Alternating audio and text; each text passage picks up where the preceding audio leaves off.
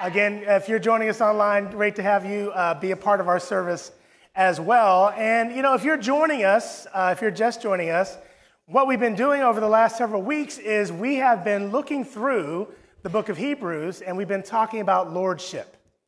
Know, Hebrews is one of my favorite books, and one of the reasons why it's one of my favorite books is because it's all about Jesus.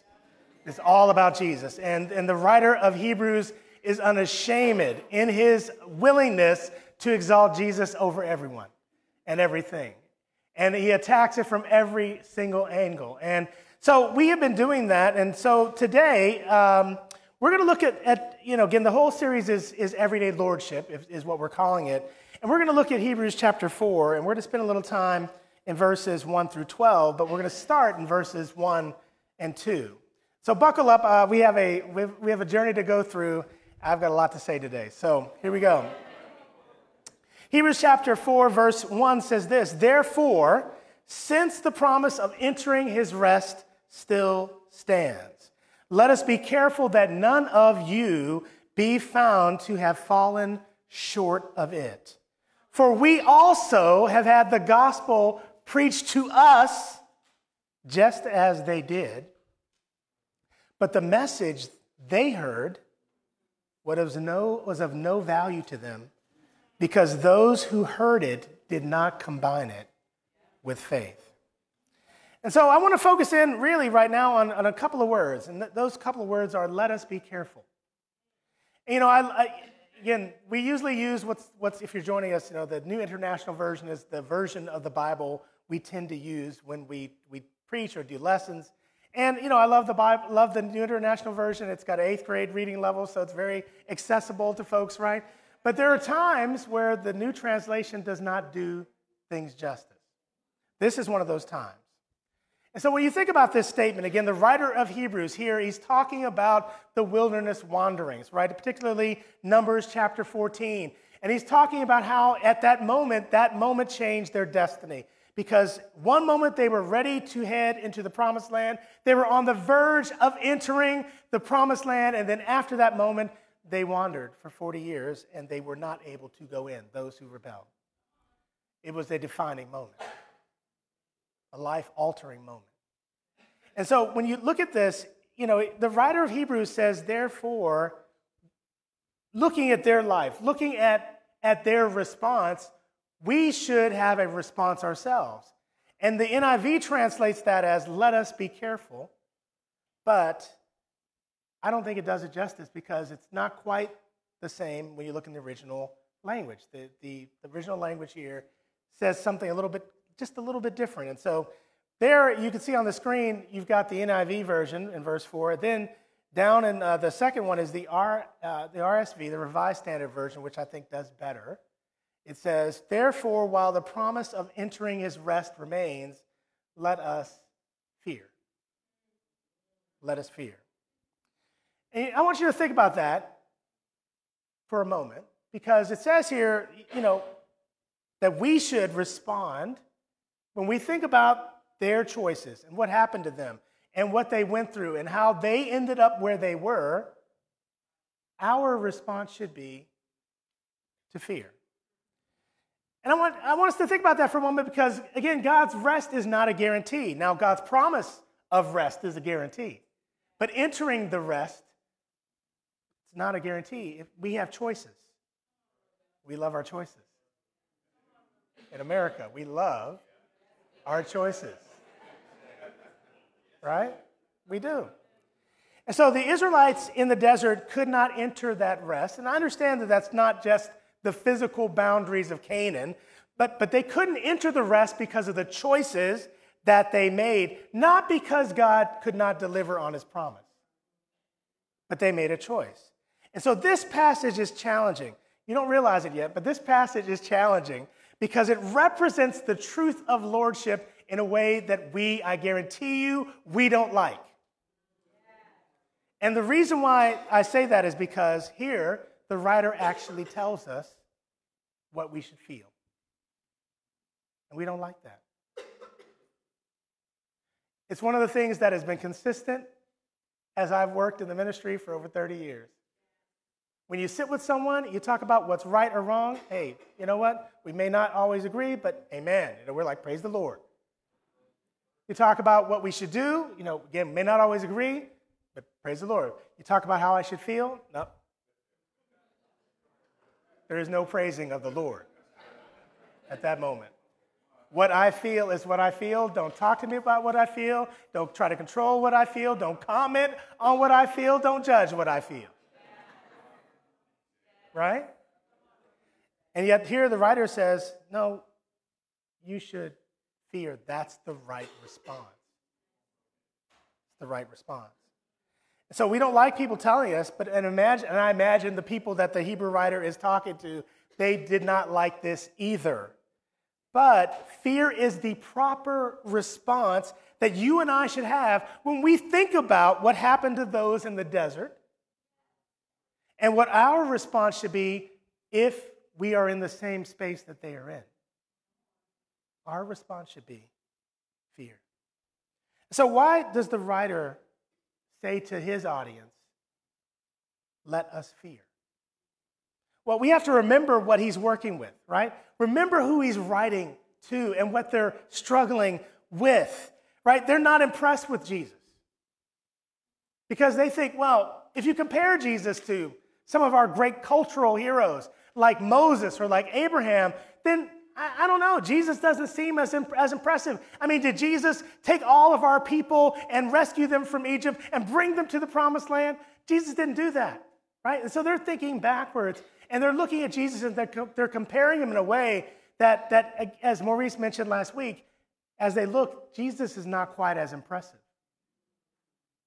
And you say, well, angels, right? Because they, the writer talks about angels, that Jesus is greater. And he says, surely Jesus isn't greater than angels. And yet he is. So this is what they're struggling with. They're struggling with, with that. They're struggling with meeting together. It's difficult. For whatever reason, it was difficult for them. They had a hard time, and some had got into the habit of not meeting together. That's what he's, that they're wrestling with. They're tempted to throw away their confidence because they were facing legitimate challenges that were heartrending and difficult. But as a result of those challenges, they wanted to just let go of their confidence and walk away. They were struggling with falling away, they were struggling with drifting. That's who the writer is talking to. And so the, the writer says, Look, here's the issue. You're struggling with something different, perhaps, but it leads you to the same place that those Israelites in the desert were led to. And so when you're in that space, thinking about they went through and the outcome, you should be afraid. You should be afraid. That's the appropriate response when we find ourselves not inside of what God's clear will is. If we find ourselves struggling with the things that the Israelites in that desert scenario were struggling with, or with what the writer here in Hebrews is talking about, his audience, what they're struggling with, if you and I are struggling with that, we should fear. We should fear. So the question is how do we keep from repeating history? Because here's the reality you and I are going to repeat history or we're going to change it. Right? And so the trajectory that we're on right now, take a moment and think about the trajectory of your life and your faith right now and your closeness to God and your connection to other disciples and your desire to do what God wants you to do. When you think about the trajectory you're on, I'm not talking about any single moment, right? I'm talking about where you see that you are headed. And when you're honest with yourself, are you headed more to where the Israelites were headed? Or are you headed away from that, toward God, toward the rest that God promises? And so, how do we keep from repeating history? There are three things that I want to talk about today that I can see in that desert uh, scenario that I want to leave us with. And, and so, we're going to look at a couple of things, primarily here in Numbers 13 and 14. Again, if you're, uh, if you're watching online, we're going to be spending most of our time in Numbers 13 and 14. And first, I'd like to talk about the power of choice and the reality of consequence. You know, I love parenting, I love being a dad. And one of the things that, that I remember as my kids were growing up, and I'm sure they remember, was I believed in choices, and I believed in consequences. And I believe that the best way that you could understand choice was to understand consequence. right? And, you know, here, the writer of Hebrews, he's looking back in Israel's history. And he looks back at this moment in, in, Numbers 13 and 14, where God makes the decision that the Israelites would not go, that those who have grumbled, those who complained and rebelled against him, that they would not be allowed to go, that they were actually going to wander for 40 years in the desert. So take a look over in Numbers chapter 14, and we're going to look at verse 20. It's on your screen now. And this is just a section. Again, I encourage you go back and read. Read in context, chapters 13 and 14. We don't have time today, but the context matters. Up to this point, you know, again, they had sent out spies to spy out the land and understand what, what, what the land was like and to see if the, if the land was good or bad, what kind of fruit was there, and things like that. And so those 12 men, one representative of each tribe, they went out and they did exactly what they were asked to do. They find that, they come back, and yet their report is discouraging. The majority of those men decided after they had been there, that they had saw it themselves, that there was no way. There was no way we could take the promised land. And so the people get discouraged and they decide we should point another leader and we're to go back to Egypt where it was safe. And at that point, God says, no. And so here we, we in, in verse 20, this is kind of the tail end of that conversation where, where God has decided, and, and now Moses is talking to him. And one of the things that Moses asks God to do is forgive the people. So we pick up in verse 20 where it says, The Lord replied, I have forgiven them as you asked. Nevertheless, as surely as I live, and as surely as the glory of the Lord fills the whole earth, not one of those who saw my glory and the signs I performed in Egypt and in the wilderness, but who disobeyed and tested me ten times, not one of them will ever see the land I promised on oath to their ancestors no one who has treated me with contempt will ever see it. Now that's sobering. You know, Numbers 14 represents a choice, right? When the Israelites are on the edge of the promised land, they had to make a choice as to whether they were going to go in and face the challenges. They were going to face people that were larger than, than they were, better armed, more fortified. Some of them were going to die. This was a tough choice either way they went. Right? I'm not trying to paint the choice of, of staying or leaving as better. Both of these choices were, were difficult, and there were consequences, grave consequences, either way they went. God was going to be with them, and they were going to take the promised land, but it, it was going to take a long time. God eventually says, you know, when you go start reading in the book of Joshua and you see in the book of Judges, right, that, that they take parts of the promised land, and God says, I'm not going to drive everyone out at once. And so this wasn't a three day excursion. This was a year after year excursion. This was going to take a long time. And as I said, people were going to die. And so the choice to walk in or stay out, both of those choices were difficult, and there were no easy answers. But the Israelites heard what God called them to do. And they weighed the risks. They were not victims at that moment. And I want you to think about that. Do you feel sorry for the Israelites at that moment? Right? Think about that a moment. Because they weren't victims. They weighed the risks, they made decisions on the perspectives and the recommendations of the people who they sent to scout out that land, and they relied on the faith of the explorers. And when there was a conflict, they went with the majority sentiment. That's how they chose. They outsourced their faith to the experts. Can you fault them? Can you blame them for the process they took and decision that they arose at? And so, what's, what's sobering is that their decision does not result in immediate death. That's perhaps to me the most sobering thing about this. Because the day after they made that decision, nothing really changed for the most of the people, for the majority.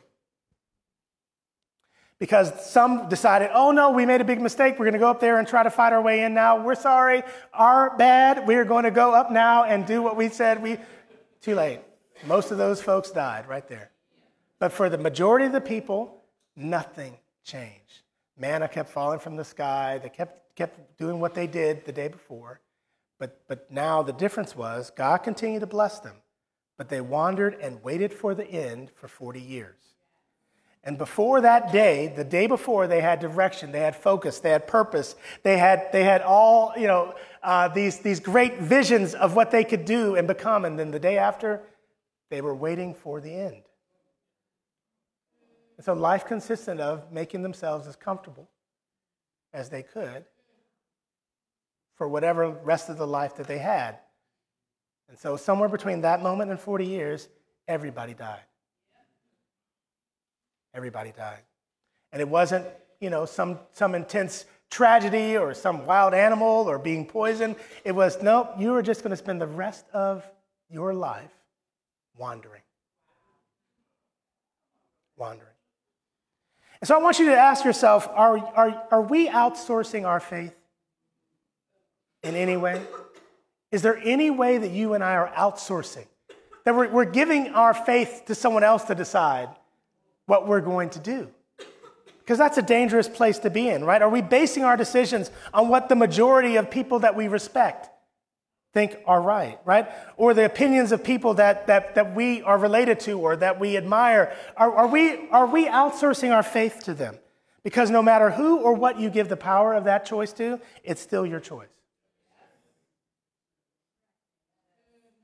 It's still our, it's still our choice. The second thing here is we perform what we practice.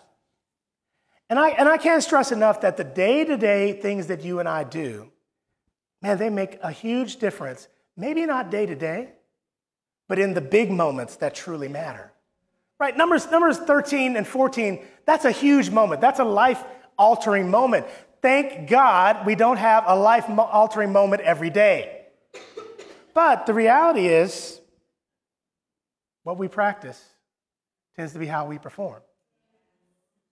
And so when you look, man, this is intense to me. In, in verse 22, this is something I've, uh, you know, as much as I've read this over the years, I didn't notice this. And so in verse 22, Numbers uh, chapter 14, says, Not one of those who saw my glory in the signs that, uh, here we go, Numbers 14, verse 22, not one of those who saw my glory in the signs I performed in Egypt and in the wilderness, but who disobeyed me and tested me 10 times, not one of them will ever see the land I promised on oath to their ancestors. And so, you know, again, we've talked about this. I mean, you see verse 28, we'll get there in a minute on screen.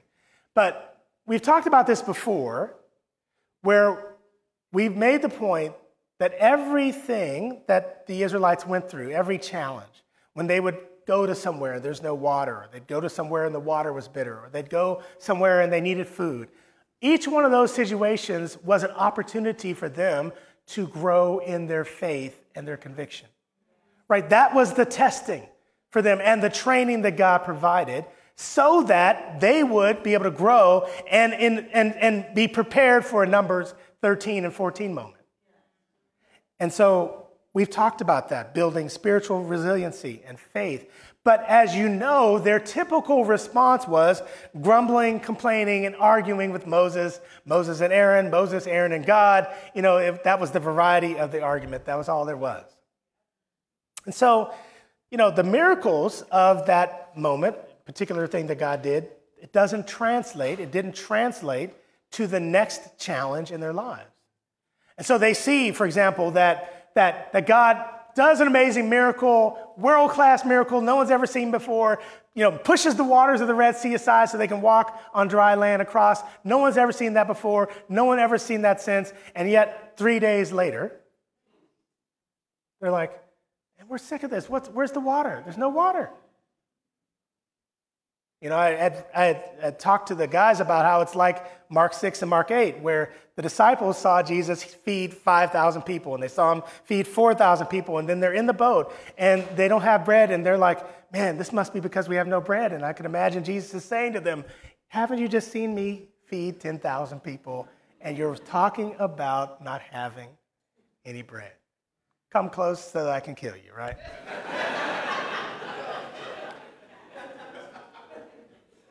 But the Israelites didn't have that mechanism. Their thought was God did this miracle then, but we're not sure that He's with us. God did this miracle for us now, but will He be with us tomorrow? And so, again, it was situational, not relational. And so, what we have is a situation where by the time you reach Numbers 14, the people were absolutely successful in what they practiced. They were absolutely successful. They had practiced faithlessness. They had practiced not trusting that God would, would, would deliver them. They were practicing that, that God was not among them. And by the time Numbers 14 gets there, they do it perfectly. And so we practice, how we practice is how we tend to perform. And so in verse 28, which is why, why is that on your screen? Well, because, and I'll read it, it says, So tell them, as surely as I live, declares the Lord, I will do the very thing you, I heard you say. In this wilderness, your bodies will fall. Every one of you, 20 years or old or more, who is counted in the census and who has grumbled against me. If you're thinking, man, that was so harsh of God to then let them just wander in the wilderness for 40 years. But how could God do that? that? That God somehow loses control and he decides to do an overly harsh punishment. God says, I'm just giving you what you've asked for. This is not God, you know, contrive some sort of harsh, random, you know, punishment fueled by a rage. No, if that happened, there would be no more Israelites. Probably no more world. But God says, no, that's fine. You know what? This is a natural consequence. What you said all the time is, I brought you out here so that, so that I would kill you and your children, that you were upset with me because your children were going to die in this desert, and your livestock and everything else, and you brought me out here to, uh, to kill us so that we would die with our children in this desert. And he says, Guess what? Your children are going to be the ones that make it, and you are going to die in the wilderness. So you will see them move on, but here you will stay. And so I want you to ask this question, right? How should God respond to us? How should he respond to us if we habitually say things like, Oh Lord, it's too much to do what you've asked me to do? It's too hard, it's too much to meet together as believers and stay connected to each other. It's too difficult to change my character or let go of sinful behaviors. It's too burdensome to honor you with my finances or too much to offer the gospel to other people. What should God do? Should it be nothing? What should he do? If God's really not my priority on earth, there is no switch that's going to flip when I get to heaven. There's no switch. You know what's on the menu in heaven? You're like, milk and honey. No, no, not, not that menu. right? What we're supposed to be doing is worshiping God for eternity. If we don't want to do that here, what do you think that's going to be like in heaven? How encouraged are you going to be? Right? People are like, I can't believe God would be so whatever the word, the term we, we insert there, and we say that he would allow people to, to, to go to hell. Yeah, but, but if they don't want to worship him, going to heaven would be hell. Oh, wow. Right? Again, and I'm not doing this for effect, I'm just asking us to consider the logic of this. If I don't want to serve God, I don't want to worship him, I don't want to love him. I don't want to honor him with my life. I don't want to make him the priority. I don't want to do the things he's asked me to do. They're burdensome, they're tr- struggling. Then going to heaven, why would I why would that be encouraging? And so God gives them what they ask for. So this isn't about having a better sounding response. Like if people talk to us, it's not about that, right? It's about God. It's about letting Him develop in us a heart that actually is full of faith. And there's no way to do that except let God shepherd us through challenging times and to work on things that we need to grow and change in. Right? There's no way other than that to do that. You know, it's, it's, it's not that when the Israelites came to places where there was no water, that they were supposed to rejoice about that. It wasn't like they were supposed to come there and they're like, praise God, there's no water. That's not what was supposed to happen. And that's not supposed to be what happens when you and I go through our challenges. No, what's supposed to happen is we acknowledge whatever it is we're feeling about that. And then we fight to trust that God will provide. That we will allow Him to, to still be bigger than our challenge, bigger than what's happening around us, right? And so we work on our doubt in those moments that He is still with us, and we continue to do good. That's what we're called to do. And so every challenging moment in our lives is not equal, and praise God for that, right? But the spiritual decisions that you and I make in the smaller challenges, those are times where we are actually working and practicing, and that will influence how we tend to handle the, the numbers 13 and 14 moments in our lives. The third thing here is what the writer says here in Hebrews 4 is that just hearing God's word isn't enough. It's not enough. So you see there in verse 2, it says, For we have also had the good news proclaimed to us, just as they did, but the message they heard was of no value to them because they did not share the faith of those who obeyed. And that's Hebrews 4, verse 2. And so the, the challenge is remembering that we have to combine what we hear with faith or it loses its value. And so I put James chapter 2 because it's another passage in our understanding of, of what, why faith is so important, right? James chapter 2, verse 17 says, In the same way, faith by itself, if it is not accompanied by action, is dead. And so here's the reality we need to hear God's word, we need to apply it, we need to put uh, faith in.